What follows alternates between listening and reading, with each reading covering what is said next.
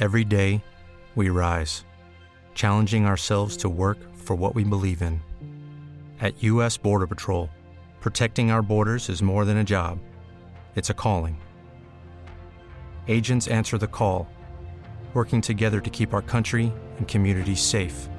If you're ready for a new mission, join U.S. Border Patrol and go beyond. Learn more at cbp.gov/careers. The god of mischief is back and better than ever. Loki. Loki. Loki. Loki. Loki. Wow. Great to see you again. Critics agree Loki season two is marvelous, great, and it's finally here. How much do you know? Let's assume I don't know much. A mind-bending adventure. Spectacularly cinematic. I've been waiting for a moment like this. It surpasses all expectations. A little over the top, don't you think? I thought it was spot on. Loki season two, now streaming only on Disney Plus. You are listening to Habsent Minded, brought to you by Habs Eyes on the Prize.com.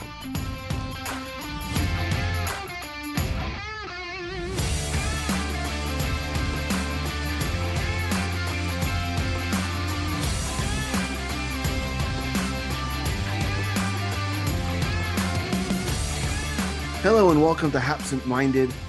My name is Jared Book and we have some news to announce. I'm going to do my best Gary Bettman impression. You know, we, we have we have a trade to announce. Well, well, I, actually, it's not really announcing because if you're listening to this by now, I'm sure you've heard that uh, the Montreal Canadiens have a new head coach, and it is Martin St. Louis. And it still feels weird saying that. I, I've wrote a couple of articles. I've edited a few articles on on Habs Eyes on the Prize with that already, and uh, yeah, first time I said it out loud, I think. Actually, no, I told my wife about it first. Uh, but then, yeah. So weird day. And uh, joining me today, Matt Drake, Anton Rasegård. Well, you know, I, I have to start with Matt. I'm sorry, Anton, but uh, yeah, Matt, no problem. you, you, you, know, you've been uh, talking about uh, Dominique Ducharme for for a while, and uh, your thoughts about his future. Uh, your reaction not only to the firing, but the hiring of uh, Martin St. Louis. Um, na na na na na na na na. Hey hey hey. Goodbye, goodbye.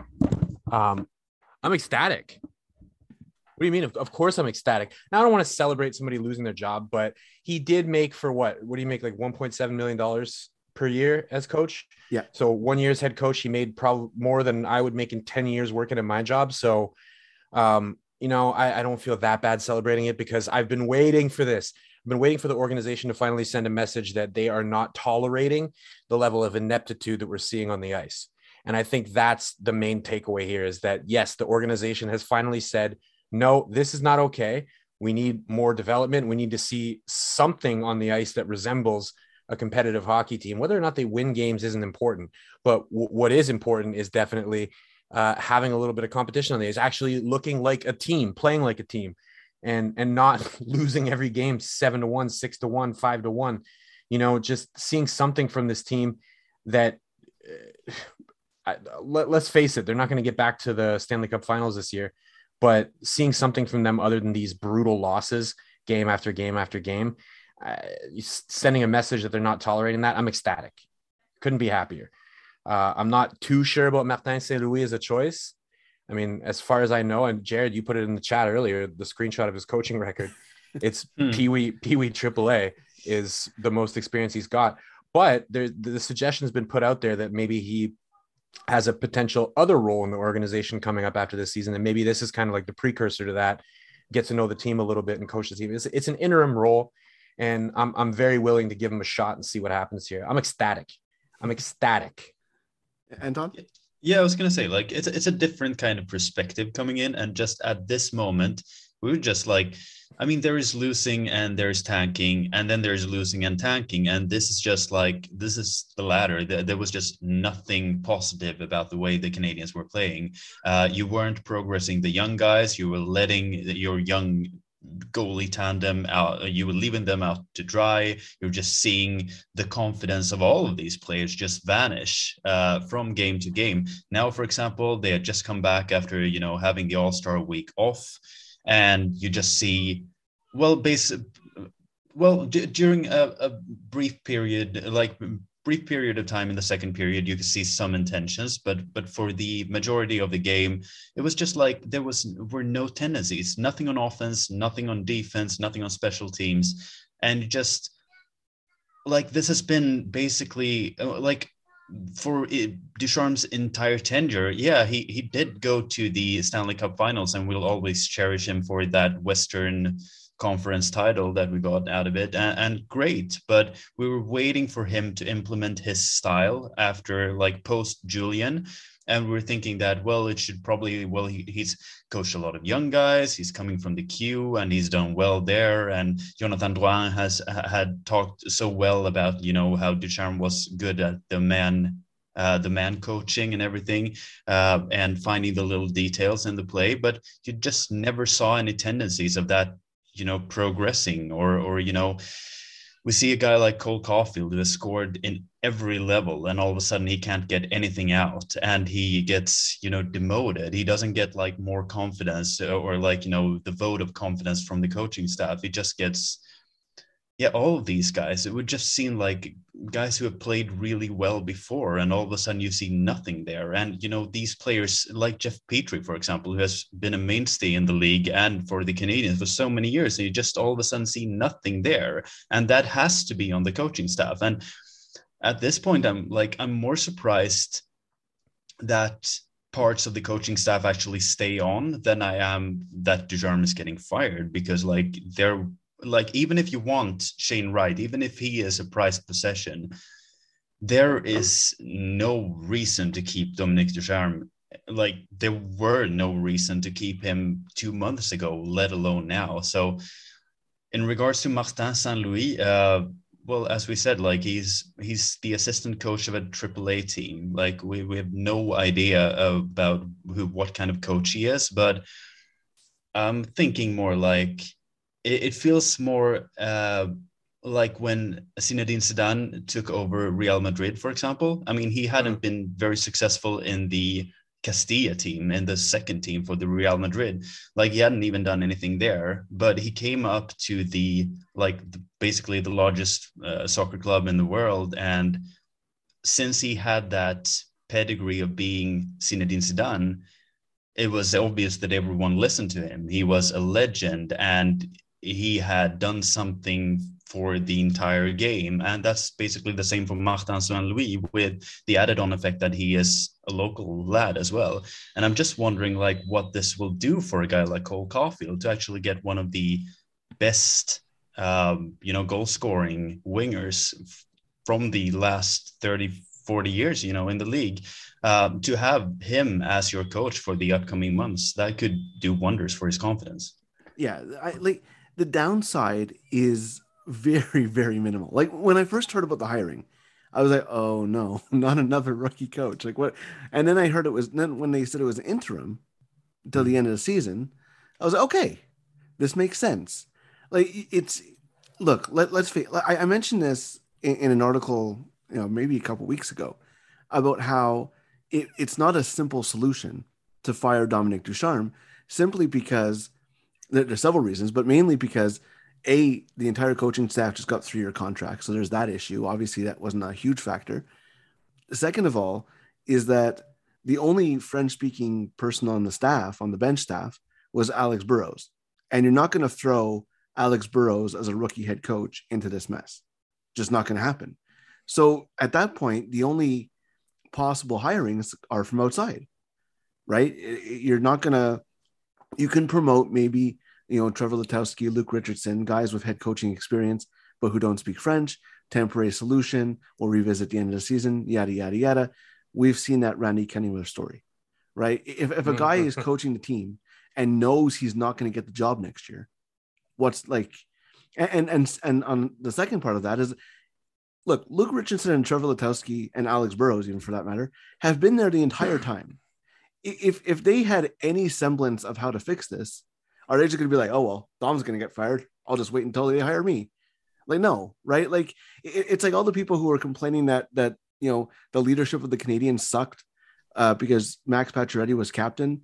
and and that Shea Weber needed to have the C on his chest in order to become a good leader. Like, no, like it, it, that's not how it works. So I, I think that uh, fresh ideas will help absolutely, and, that's what I think Marty St. Louis will bring instantly. He'll also instantly bring respect and and he'll bring uh, you know uh, the players will respect him and he'll bring a presence, right? Like he like look I, am not to count him out of anything i'm not to say he's a like he's been counted out his entire hockey life so I i think that it's intriguing and there's no risk right like if he if at the end of the season he's like you know what this coaching thing is not for me okay no problem thanks for yep. your service marty and, and that's it and if the worst case scenario like like anton mentioned if the worst case is that he gets you know two three months to work with cole caufield and nick suzuki that's not the worst thing in the world either, right? Like, no. you know, it, it, it's just it, there's so much like the, the thing that strikes me and, and why I thought that this was going to come sooner rather than later, and I thought it was going to come during the bye week, to be completely honest. But the reason why I thought it was going to come sooner rather than later is because there, there was just nothing about this team that was positive. And in some cases, you're fine with that. But in the way that the Canadiens are, and yes, they have a new GM. Yes, they have new um, management and, in Jeff Gorton. Yes, they're rebuilding or retooling or something. They're going to be trading contracts at the trade deadline, or at least expiring contracts at the very least. You still have key parts of this team that are going to be like the Canadiens are going nowhere if Nick Suzuki doesn't develop. The Canadiens are going nowhere if Cole Caufield doesn't develop. Alexander Romanov, and and you know the list can go on. There's there's well, there's, uh, there's just a ahead. quick, like yeah. Romanov isn't that important because there are several no. other left-handed right. defensemen in the organization. But and that's that's a whole other thing is that there's that mm. whole Jordan Harris connection between mm. right like I, I, everybody's I, kid plays with Jordan Harris now. I, I I joke that how many more hires will they have to do to specifically appease to Jordan Harris on Twitter? Yeah. Um, it's a joke, but I think that that's a key part of this as well. And I'd be very surprised if he does not make his debut with the Canadiens this season at this point. And I don't think that's the major thing. I, I, think that you hire people who you know, and they've been spending a lot of time at Northeastern. Like it's just how it works. That's how hockey has always worked. That's how any job works, um, for better or for worse. But um, what I was going to go back to is, is look, you know, Cole Caufield, Nick Suzuki, key parts of this future. You can't have them just not wanting to come to the rink every day. Josh Anderson's like, yeah, it's it's embarrassing. Uh, it's not fun to come to the rink. That's not what you want, right? You don't want players to dread coming to to play hockey, and, and you know you don't want them to to feel like they're losing every day or the game's lost before it even starts. It, it's it's a mindset. Like Martin St. Louis is not going to fix the Montreal Canadiens right away you know, they're not going to go. They might go on a winning streak. I mean, Mario Tremblay, the team went on a huge winning streak when he got hired, but that's besides the point. But he's not going to like instantly fix everything. But what he will do instantly is make the players want to come to the rink, or at least feel like there's an, a fresh start. If you hire Alex Burrows, and he's saying the same things that Dominique Ducharme said, but in a different way, I don't know if that solves the issue that was plaguing this Canadiens team because it goes more. It's more than just X's and O's. It's more than just you know who's playing on what line it's more than just a power play structure or whatever. It's about just getting cleansing the room. And I think that Marty St. Louis bringing fresh eyes, someone who hasn't experienced the highs and the lows of the last 12 months, will be an instant boost to this team, not to mention all the help he can do with player development. Yeah. I wonder honestly, because there, has been people suggesting that maybe he has another role with the organization coming up at the end of the year, right? And that's why they went with the interim tag. I wonder if he's not the guy they have tagged to be the next Trevor Timmins, right? It would make a lot of sense. I mean, this is a guy who went undrafted, so he knows a thing or two about being overlooked, right? He might know a thing or two about uh, about talent in hockey players, right? I, I think it would be a logical step for him to take to be the interim coach for a year and kind of learn a little bit more about the team, learn about what they have, what they need, uh, and then move into that kind of a role where it's like, all right, you're the, you're kind of the guy at the draft now, uh, running things, right? I I think it's a logical step for him, and for me, you know, my my number one concern when I saw the announcement come was exactly what you put in the EOTP chat, Jared. Was I saw I was like, he's coaching Pee Wee AAA. I've coached Pee Wee hockey. I can't coach in the NHL. So my concern was I started to freak out, and I'm like, really? Just because he played in the NHL, we're hiring a guy who coached in Pee Wee. And then I thought I was going to say, how how many goals have you scored in the NHL, Matt? I I have scored uh, exactly as many as Jared has. Um, so we're tied actually uh, on the top of the list for everybody who writes for EOTP. Actually, so we're tied for number one. Yeah. Um. Anyways, that being said, I was concerned about it from the from that perspective of oh he's only coached Pee Wee AAA, and then I thought about it and I was like, you know what, I've I've done about 10, 15 podcasts saying that I want Dominique Ducharme fired. A lot of people disagree with me, and mostly what they would do is point at his resume and say, oh look at what he did in junior. He made an, uh, a Stanley Cup final also in his first year. And what did I keep saying to people? It was everybody shut up about his resume. I don't care what he did in junior with a stacked junior team with the Halifax Mooseheads, right? You you didn't really have to coach very defensively. You had a stacked team. Winning a Memorial Cup with that team doesn't buy you a lot of points. A lot of people would point to his work with Hockey Canada. I give nobody points for working with Hockey Canada. You're supposed to win. You have some of the best players at any age group when you're working with Hockey Canada in the entire world. When you don't win, it's usually because, you know, either another team was just that much better or you did something wrong. So winning with Hockey Canada, I don't give you very many points for that. So, and then you- look at the, uh, sorry, the, the last thing was making the Stanley Cup final. Again, that's a team that he came into, had a mediocre record at best for the remainder of the regular season that he coached. And then they went on a magical run. So I don't think you can give him too much credit. Give him some credit, but not too much credit. So I was sick of hearing about his resume. And now that they have somebody coming in who has no resume, honestly, when I sat down and thought about it for a minute, I was like, that's not a bad thing because he doesn't have all these preconceived ideas of what's supposed to be happening. He can just go out and be kind of free with it. And like you said, Jared, be a presence there, right? Gain the respect of the players, make it fun to come to the rink again. We're hearing this over and over again that they're saying it's not fun.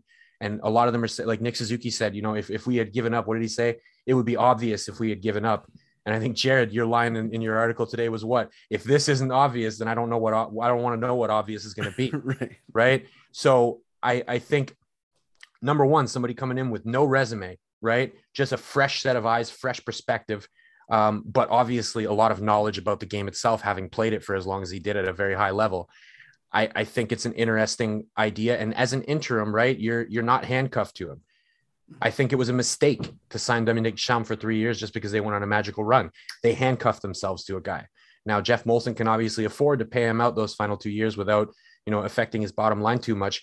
But with this interim tag, what they've done is they've brought in again somebody who can bring that presence, who can hopefully make it fun for the players again, so they can actually show up, start looking like a team. Right when somebody runs your goaltender, go over and do something about it. Uh, you know, play like a team, play like you care, play like you you have pride in that logo on the front of your sweater. And again, they're, they're not handcuffed to him, so they could do a coach search at the end of the year. They could move him into a different role, and it, it's exciting. This is it's exciting for me. I'm I'm incredibly excited. Yeah, I was gonna say the same because like the Montreal Canadian fandom that that we all have, obviously, uh, that's why we're writing for Eyes on the Prize. Uh, but but like for me, uh, be, being uh, you know all the way on the other side of the globe, and you know the Canadiens games are in the middle of the night, and you know except for the games that I've you know had written uh, like assignments for this season. It's just not been fun to stay up until three in the morning to watch the Canadiens play, and that's why like I mean I, I've been a Newcastle United supporter since I was 14, and I'm 29 now. So and that's been just a dreadful run because that that you know that club has been run into the ground by the former owner and the management and and there's just been no coherence and everything. And now they got like new owners, and you can say what you want about Sa- Saudi Arabia and everything. That's not what we're here to discuss. But it's just like I know how it feels when you know the club that you love or the franchise that you love just you know gets dragged through the mud, and you know your your supporter, especially if you're like a supporter on on distance, so you can't really see the games every now and then, you know, live either. It just becomes like not fun to watch and and it just feels like both with newcastle and now with montreal it just feels like all of a sudden you can breathe again. Like, I mean, with everything the Canadiens have done this season, you just you just feel like, well, Marc Bergevin, he had his ups and he had his downs, but it was never calm. It was never that you felt like things were controlled and composed. And it's been the same with the coaching staff. Like, yeah, you know, some seasons under Michel Therrien or or Claude Julien, uh, it's looked really good. And then you think like, wow, they've actually, you know, figure something out now. They're going to be a uh, competitive for a long period of time. But then you looked at the roster and there's always been something missing. So it's kind of been like building a house where you don't have the foundation. And now that you, well, now that you actually, Geoff Molson just like pulled away the, you know, the carpet and he fired like basically, well, he cleaned house and now you clean house in the coaching staff as well, at least taking away the you know newly appointment appointed head coach. And it's just a fresh start for everyone. All of a sudden, you feel like there is not just just Geoff Molson and a general manager and a head coach. Now you have a director, like a vice president of hockey operations, and Jeff Gorton, who you know is an established name. We see how well the Rangers are doing now, and that's his doing. And then he takes in an agent, which you know comes with all his knowledge about you know player relations and everything. That's fascinating as a GM and then now you get the opportunity of well Martin St. Louis now, and we don't know if he's going to like if he does well, maybe he'll continue. But we saw news now as well that it seems like Vincent Lecavalier will be appointed assistant general manager mm-hmm. in the upcoming days as well. So like all of these, it just feels like all of these resources coming into the franchise to do well, and and it seems like there will be the opportunity to like discuss and there will be like you know people will come in with come in with different perspectives on things and and that is something i look forward to to following um, when it comes to drafting when it comes to trading. It's going to be fun just watching the trade deadline to see which players they actually decide to keep and and ship. Yeah i think that that's that's part of the thing like look you know we you know we we have to watch the games you know we don't have we have to in a sense that we have to uh, produce content but also you know we, we want to want to watch hockey. Um and and that's been hard right? And and imagine how it is for players like having to put your body on the line and yes you're getting paid a lot of money but i mean we all have jobs right? Like if your job is going badly even if it pays you well or pays you you know more than than you think it should or, or whatever if you have bad days at work, it's tough to go into work and you don't want to, and it affects your performance. You know, yes, NHL players are completely different. You know, they get paid more and, and all that, but they're still human, right? Like we talk about mental health so much, uh, and and even within the Canadian, Geoff Molson, when when he uh, fired Marc Bergevin, says he wants to focus on mental health. You know, the Canadiens have a goaltender who is sitting out right now, uh, in in part because of his non-physical health and in part in part because of it obviously is his knee. But but you know there, there's so many aspects to this. So at the same time uh, of all this happening it just it, it, allows you to just refresh. And and it, it's a breath of fresh air like like you guys mentioned. And you know it, it's it's funny because I, I felt this way a bit when marc Bergevin was fired because like okay change is going to come. But that doesn't affect the on ice product. It, do, it doesn't affect the the coaching or the games or anything like that right away. Same thing when when Kent Hughes was hired. Like, okay, but it didn't change everything. It doesn't change anything. And, and now finally, this is the first move that has been made by this, you know, organized this new regime, where it's like, okay, this might actually affect what's going to happen on Thursday when the team plays. And, and I think that there's some excitement to that. You know, lines at practice. What's it going to look like? And and yes there's a lot of ifs and you know if you know it doesn't work out there's a short year short term contract whatever. But what happens if if if marty st louis is is montreal's rod brind'amour and and turns out he's really good at this right? Like the up it's it's it, it's weird to say this about a coaching change. And i said this in my instant reaction article as well. But this is a coaching change that is extremely low risk and extremely high reward. And you don't usually get that because no one becomes a coach short term, right? Like it's it's very odd to see a an interim coach brought in from the outside, which is what's happening here. It's very rare to see an interim head coach who takes a contract for essentially 37 games. And it's weird to get a coach that, let's face it, yes, he has no experience, but what is experience really? All that experience guarantees you is that you've been fired before. yeah. right Yeah. Like, and and i'm not saying that you know you should never hire somebody with experience that, that's not the that's not the argument i'm trying to make but wh- why is somebody who hasn't been fired before that bad right It's especially also- when you're and, and like look he has a thousand NHL games, Right, so it's right. not like he's unexperienced. It's just Right. unexperienced as a head coach. right and, Well, and look and his look coach- they're- go ahead His coaching record does show one year as head coach in Pee Wee AAA and then one as assistant coach.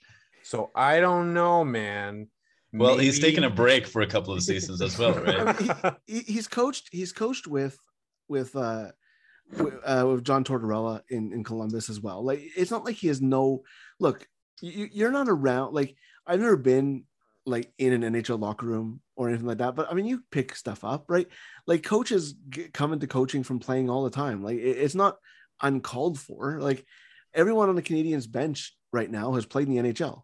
Right, you have St. Louis, Letowski, Burrows, Yeah. and, and Richardson Yeah. and and you know they you know they don't have that much experience as coaches but they know what they like in coaches they know what they don't like in coaches like it's not like they're you know they, they have no life experience or whatever or anything like that like it, they, they have it, it's interesting right it, it's just Well, and and it's intriguing i'm intrigued the the best coach in Montreal Canadiens history. I think most people would say there's no argument. It's Scotty Bowman. Shut up, Matt. But I would say there's an argument for Toe Blake. And what did Toe Blake do? He basically, I think there was maybe one or two years between him not playing anymore on the punchline with Maurice Richard to he took over the head coaching job of the Montreal Canadiens and won five straight Stanley Cups. So I don't know how much experience you need, right? Like I said about Ducharme, I was really sick about hearing of it, of his resume, right? Um, like you said, you know, experience gets you what guarantees you one thing that this guy's been fired by another team before, maybe by multiple teams. One of the things that was the most sickening to me in the last, how long has it been? At least 10 years of the Montreal Canadiens is the recycling of coaches that the Montreal Canadiens have already fired. We've seen Michel Therrien twice. We've seen Claude Julien twice. It has not worked out. So we've had four different times. we were same- so close to Alain Vigneault twice we were so, close. to Alain He's Vigneault available. twice too. And and he's available. So maybe, may who knows? Maybe I'm sitting here saying this now, and then uh, Martin Saint Louis decides that he wants to move into player development or into uh, into scouting, and He's then all gonna of a hire sudden, one of those. we don't know that. We don't. All Well, I'm saying is, I, I'm just saying, if they wanted to hire one of those guys, they are available now as well. I mean, we've already gone through that on, on Eyes on the Prize as well. Julien is still on the payroll. They could have hired him back. they could have. The, fu- the funny thing is that not only has Alain Vigneault been fired by the Montreal Canadiens, he's been fired by Jeff Gorton Yeah, yeah. when he was Uh, at the that Rangers. would be an interesting interview. um, no, but I, I- I just think that you know what it's it's it's it's it's intriguing, right? Like there's no risk. There's no risk. What's the worst that could happen? The team loses seven straight games again. We're mm-hmm. there. We're at rock bottom. yeah, We're at, like, yeah, it, ca- what- can't get any worse. After Well, last night, you, it- you it- really feel that. Even even if even if the team loses every game the rest of the season, even if that happens, I would still rather Martin St. Louis working with Cole Caufield every day, right? Well, yeah. it- I- there's, there's value yeah. there's value in that even from a take away everything else there's There- value in having Marty St. Louis help your skilled young players especially one who's also short right like Yeah. it's it's like that alone has value Yeah, and, and it is value as well. Just knowing that management sees what we see. Like obviously, you can't yes. you can't not see it when the team loses seven to one against a team that has seven straight losses yeah. and and like thirteen losses in the fourteen last games or something. Oh. But God. but yeah, I know. But it's still, you know, it, it just like now with the interim tag on Saint Louis and everything. I mean, nothing is set in stone anyway. So if if everything you know goes in the in the pooper like for the rest of the season and they lose every game yeah obviously saint louis won't, won't be the next you know permanent head coach he won't get that three year three I- Well, I, I- I, do want to one- say I do want to say one thing just before because we, we, we're talking about bad things about Dominique Ducharme and, and even the decision to keep him on. could you imagine the uproar if they don't hire him after the Stanley Cup final? Actually, But- I could have understood it because like I- the play was not there. Like I, I for- could have I could have understood it, but I feel like Marc Bergevin was in a no-win situation. Well, Yeah. he, okay, all right. Maybe he was in a no-win situation. He had to hire him. You didn't have to give him three years. You didn't have to extend him for three years. You could have given him a one-year deal, and you could have said, "All right, here you go." I mean, I know this is maybe nitpicking because at the end of the day, we're talking about Geoff Molson, one of the richest people in Canada. I think he can Yeah, it- it's not our money. We don't really right? care. Yeah, it's like any one of us. Like if they said, "Hey, would you pay three hundred bucks over the course of the next three years?" Uh, but you got to get rid of this guy and he can't do anything for you. I'd be like, yeah, absolutely, no problem. That's you know, a 1.7 million to Geoff Molson is like 300 bucks to one of us. So let's just say he can afford it. It's not a big deal. But that's the thing with Bergevin. You didn't have to give him three years. You didn't have to give him that. Uh, as Anton said, the play wasn't really there. They got dummied in the final by Tampa, right? Like- they were playing against teams that weren't as good as Tampa. I honestly think he had it easy when he could just anytime the best player on the other team stepped on the ice. What did he do? Uh, numéro 24. Uh, let's go, Philippe. We, That's we, what he we would do also, every we time. also we also saw when when Ducharme wasn't available due to you know post COVID testing. Like They, they the- played some of their best hockey. exactly there was no difference. So like how much could he be? Like the team was the team was like 18th or something when Julien was fired, and they were 18th when Ducharme like wh- when the regular season ended, and they were just like on a hot streak during that playoffs. It was just the playoffs that you know was the reason why Ducharme was you know got got his extension, but. And it was Yeah. a fun run, but but like the play wasn't there ever. and No. and and then ex- like the the thing because jared you brought it up you know st louis working with caufield right? I think that's one of the keys here is getting some of these young players going. Like why are we shoving caufield on the third line on the fourth line getting him to play out there against grinders that are much larger than him? That's not his game. We saw him have success in the playoffs last year. Obviously small sample right? But you want to what i wanted to see like you know when things started to go south this season we talked about it multiple times on this podcast. We talked about it ad nauseum on the website and in the Eyes on the Prize chat. Most of us have probably tweeted about it as well. Is what do we want to see? We want to see steps forward, right? A step Yeah. forward from Ryan Poehling, a step forward from Alexander Romanov, a step forward from Cole Caufield. These would be tangible items that you could go and if Dominique Ducharme was providing that, you could say, all right, well, you know what? He's losing games, but he's got X amount of players that have been hurt. He's got X amount of games lost to COVID protocol, but he's doing A, B, and C. So we got Mhm. three different guys that are taking steps forward. We're seeing none of those steps forward right now. We're seeing massive back steps. We're Yeah, seeing Cole D- Ducharme Caufield. was getting were scared. seeing That we was were the seeing no steps forward, right? We like Brian Poehling, Alexander Romanov, we they, they Yeah. were progressing, and then they, they, no, nothing was and happening. then he, well, I mean, the other Michael night he was, Pezzetta. We were we were in the third period and the two least i think it, it remedied itself towards the end of the game but i think i think he threw the clipboard in the garbage once they got down like 6-1 and just started saying all right we'll roll four lines Well, to his But- credit, to his credit, and I mentioned this after the second period yesterday. Cole Caufield, Ryan Poehling were among the lowest used forwards on the team. yes By the end of it, they they were you know Cole Caufield I think was fourth most used forward on on the night. So he he did start playing the players that were playing well. But I mean, yeah, my my biggest con- my biggest thing with Ducharme lately, and and in the last few days, or even yeah, last few days especially, what are you trying to do by playing Cole Caufield on the fourth line? Are you trying to win games? Because you're definitely not trying to develop him. What are No, you but- trying to do? Yeah, yeah, but that's the thing. I think that Ducharme was just like you know, tying a knot in his head. Uh, like, I mean, he he had, you know, he I- I didn't think have he- any more.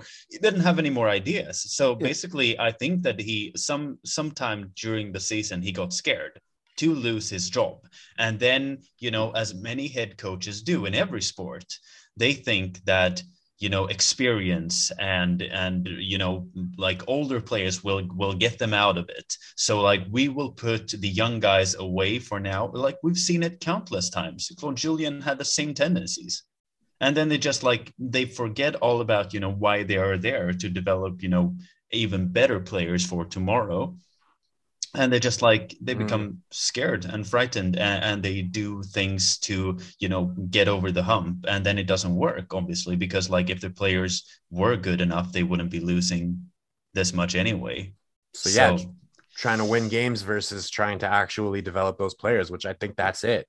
I think I, he I, th- I think that's a major thing, and I, I mentioned this I think uh, to Matt when we did the Kent Hughes uh, podcast, is that he needed some direction, and I don't think he got it. And I think that I don't think Dominique Ducharme is a bad coach. I think he did a bad job, and I think that he was a bad coach for this team. And I think that he could he never was able to find his voice. Listen to his opening press conference. Listen to what he said. How much of that did he implement? I would say almost none of it. And Hmm. and I, and I think that it's I don't think it's all his fault, but I think that when you're looking at the Montreal Canadiens, you can't care about whether it's Dominique Ducharme's fault. He obviously was not the right coach for right now. I would not be surprised if he becomes a successful head coach. I won't, because I did believe in him. I still do, but I think he got overwhelmed by being stuck and not knowing what to do. And is part of that Marc Bergevin's fault for not giving him direction at the beginning of the season? Yeah, was it yeah, but also was it Marc Bergevin's fault for not building Yeah. him a roster that made Uh-huh. sense? Yes, absolutely. But at the same time, he didn't do anything to show that he needed he deserved to keep this job. And Yeah, I yeah, think that that's why we're here where we are today. Yeah, I was just gonna say about that because, like, as you say, uh, he got stuck, and I think as well, like, the worst thing for Dominique Ducharme was probably that they went to the Stanley Cup final because, like, the you know the, the playing style was never you know put in place, and then all of a sudden the playoffs went in, and, and you know they they turned it around against Toronto and went all the way to to a final, and all of a sudden everyone was looking at the Montreal Canadiens, a team that had been you know a bubble team for for the like last two three seasons like as a potential you know stanley cup winner for for like for for the upcoming years. And and then it was all of a sudden a different job that he was supposed to do. Like he got all of these like experienced players and everything. And like i don't think that was what even marc bergevin was seeing when he appointed him as the interim head coach. I think he was more seeing like here's this guy who has worked well uh, you know won a memorial cup he has done well with the youngsters in the past. Now he's going to develop these guys. But then they went to the finals, and it was just like, well, all out attack, let's go. but that's Priorities Priorities- changed. Priorities changed. that's that's Yeah. the issue is like i don't want to hear about memorial cups you know who's won the most memorial cups as a head coach don hay want to do me a favor and google his record as an nhl coach i'll save you the trouble his record as an nhl coach between phoenix and calgary is 61 65 20 and 4 he is a losing coach in the national hockey I'm- league but he has still more wins than three he has I'm not- three memorial cups so i don't want to not hear about memorial anything. cups Yeah, but I'm not saying anything about the Memorial Cup. I'm just saying I know you're he not. Was, no, but I'm just saying he was the assistant coach to Claude Julien, and obviously Marc Bergevin saw enough in him to want to appoint. He said, like at the press conference, like when we were going away from Julien, it was always going to be Ducharme. Like that was, you know, set in stone already that they th- saw a head coach, uh, an NHL head coach in him. But I just see, uh, think that the whole progress throughout the spring, which, uh, as we said, it was never registered really in playing style. It was never, it never lived up to. I mean, the sum of its parts were just like, I mean, it didn't really gel. which But then when when they went to the finals, it was just like, oh well, now we're Yeah. gonna continue with Ducharme, and we just have to like throw all the player development aside. Which which was unfortunate because I think there was a significant case for Joël Bouchard being the coach of the Montreal Canadiens. He was doing a great job. He, he really turned the program around in, in uh, Laval. They went from being bad to being quite good under him. A guy like Jake Evans, a seventh round pick, goes from being a seventh round pick to an NHL player, an NHL caliber player that was a significant um, contributor for the Habs in that playoff run, specifically on defense. Right. Um, I think the stat line was that Jake Evans I don't think they got scored on once while he was on the ice during those playoffs.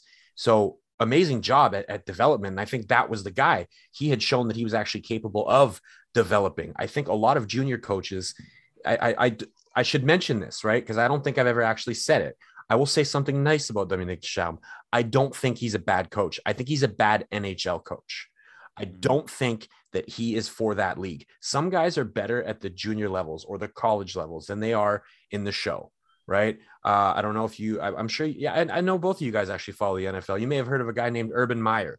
right? Uh, yeah. Pretty decorated college coach, right? He Name- gets to the name- Jacksonville name Jaguars, and it's it's a complete gong show. Nick Saban. Well, So, it's the Nick Jacksonville Saban. Jaguars. Nick Saban, Nick Saban. There's another one, right? Yeah. Uh, most legendary Kelly. coach in NCAA history, Chip Kelly. Yeah. Uh, well, Chip Kelly had some uh, issues with a little bit of racism, but um, we, we- the point being, it's like this this this goes across. This transcends sports. Like what sport we're talking about here. Some guys are better at the junior level than they are elsewhere. And I think when you look at the Montreal Canadiens, what's the number one issue that I personally that I see? Defensive zone coverage.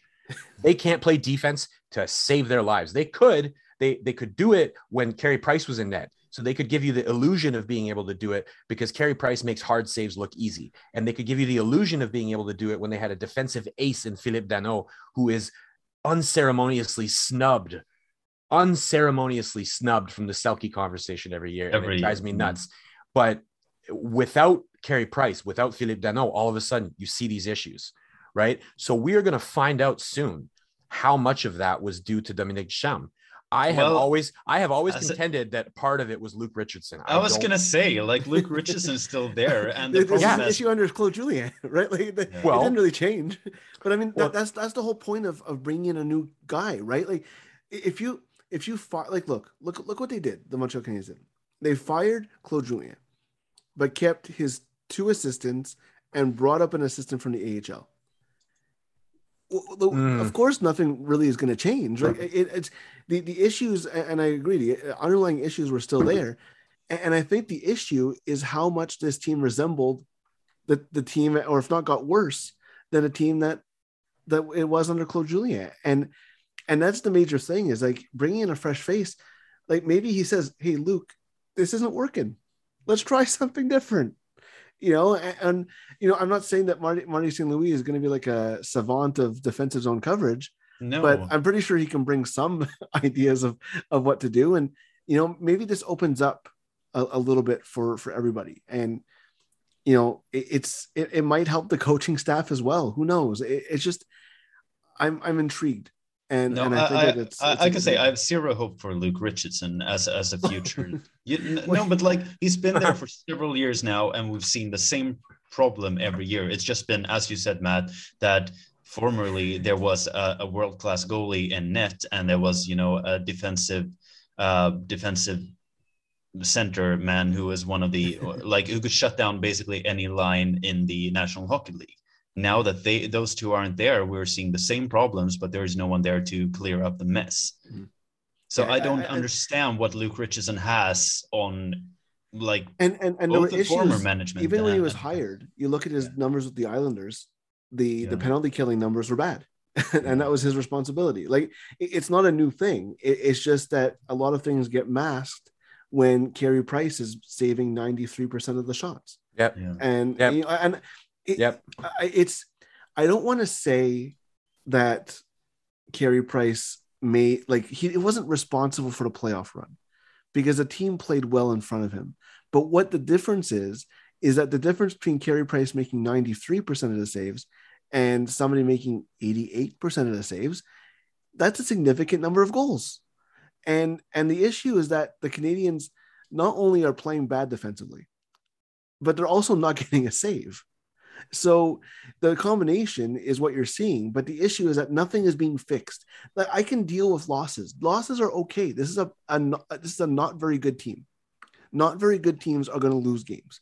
The issue is is that nothing has changed, and nothing was changing, and this Yeah. is where an, a coaching change became necessary, because it- it was becoming repetitive. It, it was it was almost comical to the point where you're like, oh, the Canadiens are starting to play well. Here comes a goal by the other team, Yeah. right? Like it- it's Mm. I- and and so yeah it, it- I, I i like dominique ducharme i liked him in junior i liked talking to him i liked i covered him for for a long time i, I covered him at the world juniors a couple of times and i like him i think he's a good guy i think that he he it has a lot of of the concepts that makes joel bouchard um successful or what people think that joel bouchard makes successful they, they're, they're, they're tied at the hip but what's ironic is that if joel bouchard takes the assistant coaching job uh, instead of going to San Diego. Are we not talking about him as the head coach of the Montreal Canadiens right now? Oh, of course. I, I we are 100. I I, I mean no, I think it's, I mean it's not sure it- because like we could, like it's still Kent Hughes and and and like it's a different team yeah. now. well he's an Jeff obvious Gorton's team. replacement, right? He's an obvious Yeah, for We're not gonna Bergevin, like Louis. No, I was gonna say like I mean it, it's like now that it's new management, it's not Yeah. like uh, it's not certain that they would care for like Joel Bouchard's kind of no nonsense Mhm. style. yeah The w- no, same way that maybe not guaranteed, but yeah, it's it's definitely. I mean, th- there's no guarantee also that the team struggles. I'm not that I'm No. saying Joel Bouchard is a miracle worker, but How um, how has yeah. the San Diego Gulls fared this season? Uh, they were last place last I checked, to be honest. Actually, well, um, I mean, but, Well, but when he same- took over, when he took over the Rocket, I think they were last place too. And Yeah, he I- them it's- to a point where they were winning. Yeah. Where But, like- um, they they won what? They won the entire Canadian division. But they're, don't- they're, don't- eight, they're don't you think as well- right now. I was just gonna say, like, don't don't you think as well? Like, I mean, since you you've covered the Rocket for several years, well, before it was the Rocket, and like the lack of player development for so many years has just been like when Le Joel Fay. Bouchard, when Joel Bouchard, yeah, when Joel Bouchard came, at, at, least something happened, right? At least someone was taking care of the youngsters. At least, and, and let's but- Mm. be honest, not only that, but also that the, the players got better, right? Like Yeah, yeah, you, yeah, you look at some of They the drafted better. yeah. But Yeah. no, I, I mean, it's it's tough. I, I don't. I, I think Joel Bouchard's a good coach. I think that, um, I, I think that Dominique Ducharme is a good coach. I just think that for this team, it obviously wasn't working, obviously, and and I, I do think that, yeah, no, Joel Bouchard is the easy choice. It's easy to second guess Marc Bergevin. Not, I, I don't know what happened there, to be honest. Um, but hey, you know, I, I- I think that I think that as as bad as it sounds, because I think that he did a lot of good things near the end of his tenure. I think the last nine months of Marc Bergevin's tenure, I thought you were gonna say gonna- nine years. the, the last nine months are going to be looked back at really badly. Yeah, It- It's already aged awfully between Danault and the draft and Ducharme and uh, signing Josh Anderson. I, I don't think that one's Ah, going to well. age as badly. Uh, No. Um, I don't think that one's going to age as badly. But you know, signing Jeff Petry has aged Mm. horribly. Um, there, there's a lot of you know signing the entire coaching staff to three-year Yeah. contracts. Um, you know, I, I'm I I don't blame Bergman for all of that, but also yikes. Um, so yeah, I, I think that the last nine months, ah man, like it- it's not aging well. And and but and, and there are lots Signing- of good things. Tyler Toffoli, Yeah. great thing. Um, you know, there, there's a lot of good things, but yeah, I mean, those nine months uh, are or even last six months really badly, really badly, and and it you know not letting not letting Corey Perry go, and just a lot of, of bad decisions. And look, this Letting Eric Staal go. uh, Olympian, he's, he's he's gotten rid of how, how many Olympians have Mark Bergevin gotten rid of? Jordan Weal, David Desharnais, Eric Staal, Yeah. Mark Barberio. No, no one else picked them up. Maybe for a reason. Can you I, imagine? I, I- I just, you- I just, yeah, I just want to add very quickly that the Martin St. Louis effect has already started to show uh, in terms of player development. Cam Hillis has scored twice tonight against Syracuse, and that just means that all of the youngsters will now, you know, bloom. Speaking of Joel. Bouchard, he worked with Cam Hillis. Let's cue Oh, up yeah. that. Uh, let's cue up that Cole Hoff, Cole Caufield hat trick tomorrow night. Then I guess. Oh, he's But going to score tomorrow. Could you? He? He's going to score on? Thursday. He's going to score. I, you, you know, Yeah. he, he looked like he got what seven shots on goal. Um, Uh, I, I was gonna say he had like seven shots outside of goal. Like he Yeah. missed the net so many times. now, I, I- think I think he had seven shot attempts, five on 5 and four on goal, five Mm-hmm. Yeah. on five. Um, I could be. I don't have the numbers in front of me, but I looked them up this morning. Um, but yeah, look, it- it's going to be. I, I'm I'm intrigued. I'm I'm looking forward to a Canadiens game for the first time in a few months. Um, so thank you guys for for taking this time. And uh, look, I, we'll be talking about this again, I'm sure, um, a lot in the next uh, 37 games. Matt, Anton, thank you so much. Thank you for listening, and uh, we'll see you next time on, on Habsent Minded.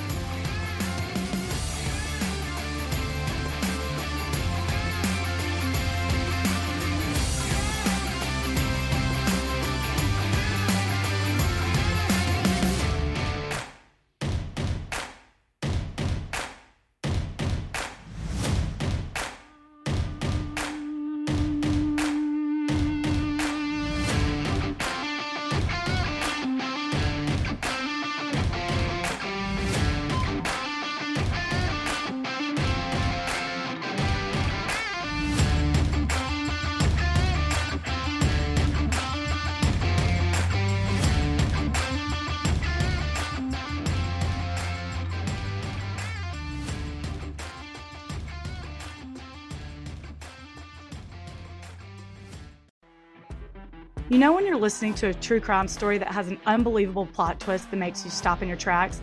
That's what our podcast, People Are the Worst, brings you with each episode. I'm Rachel.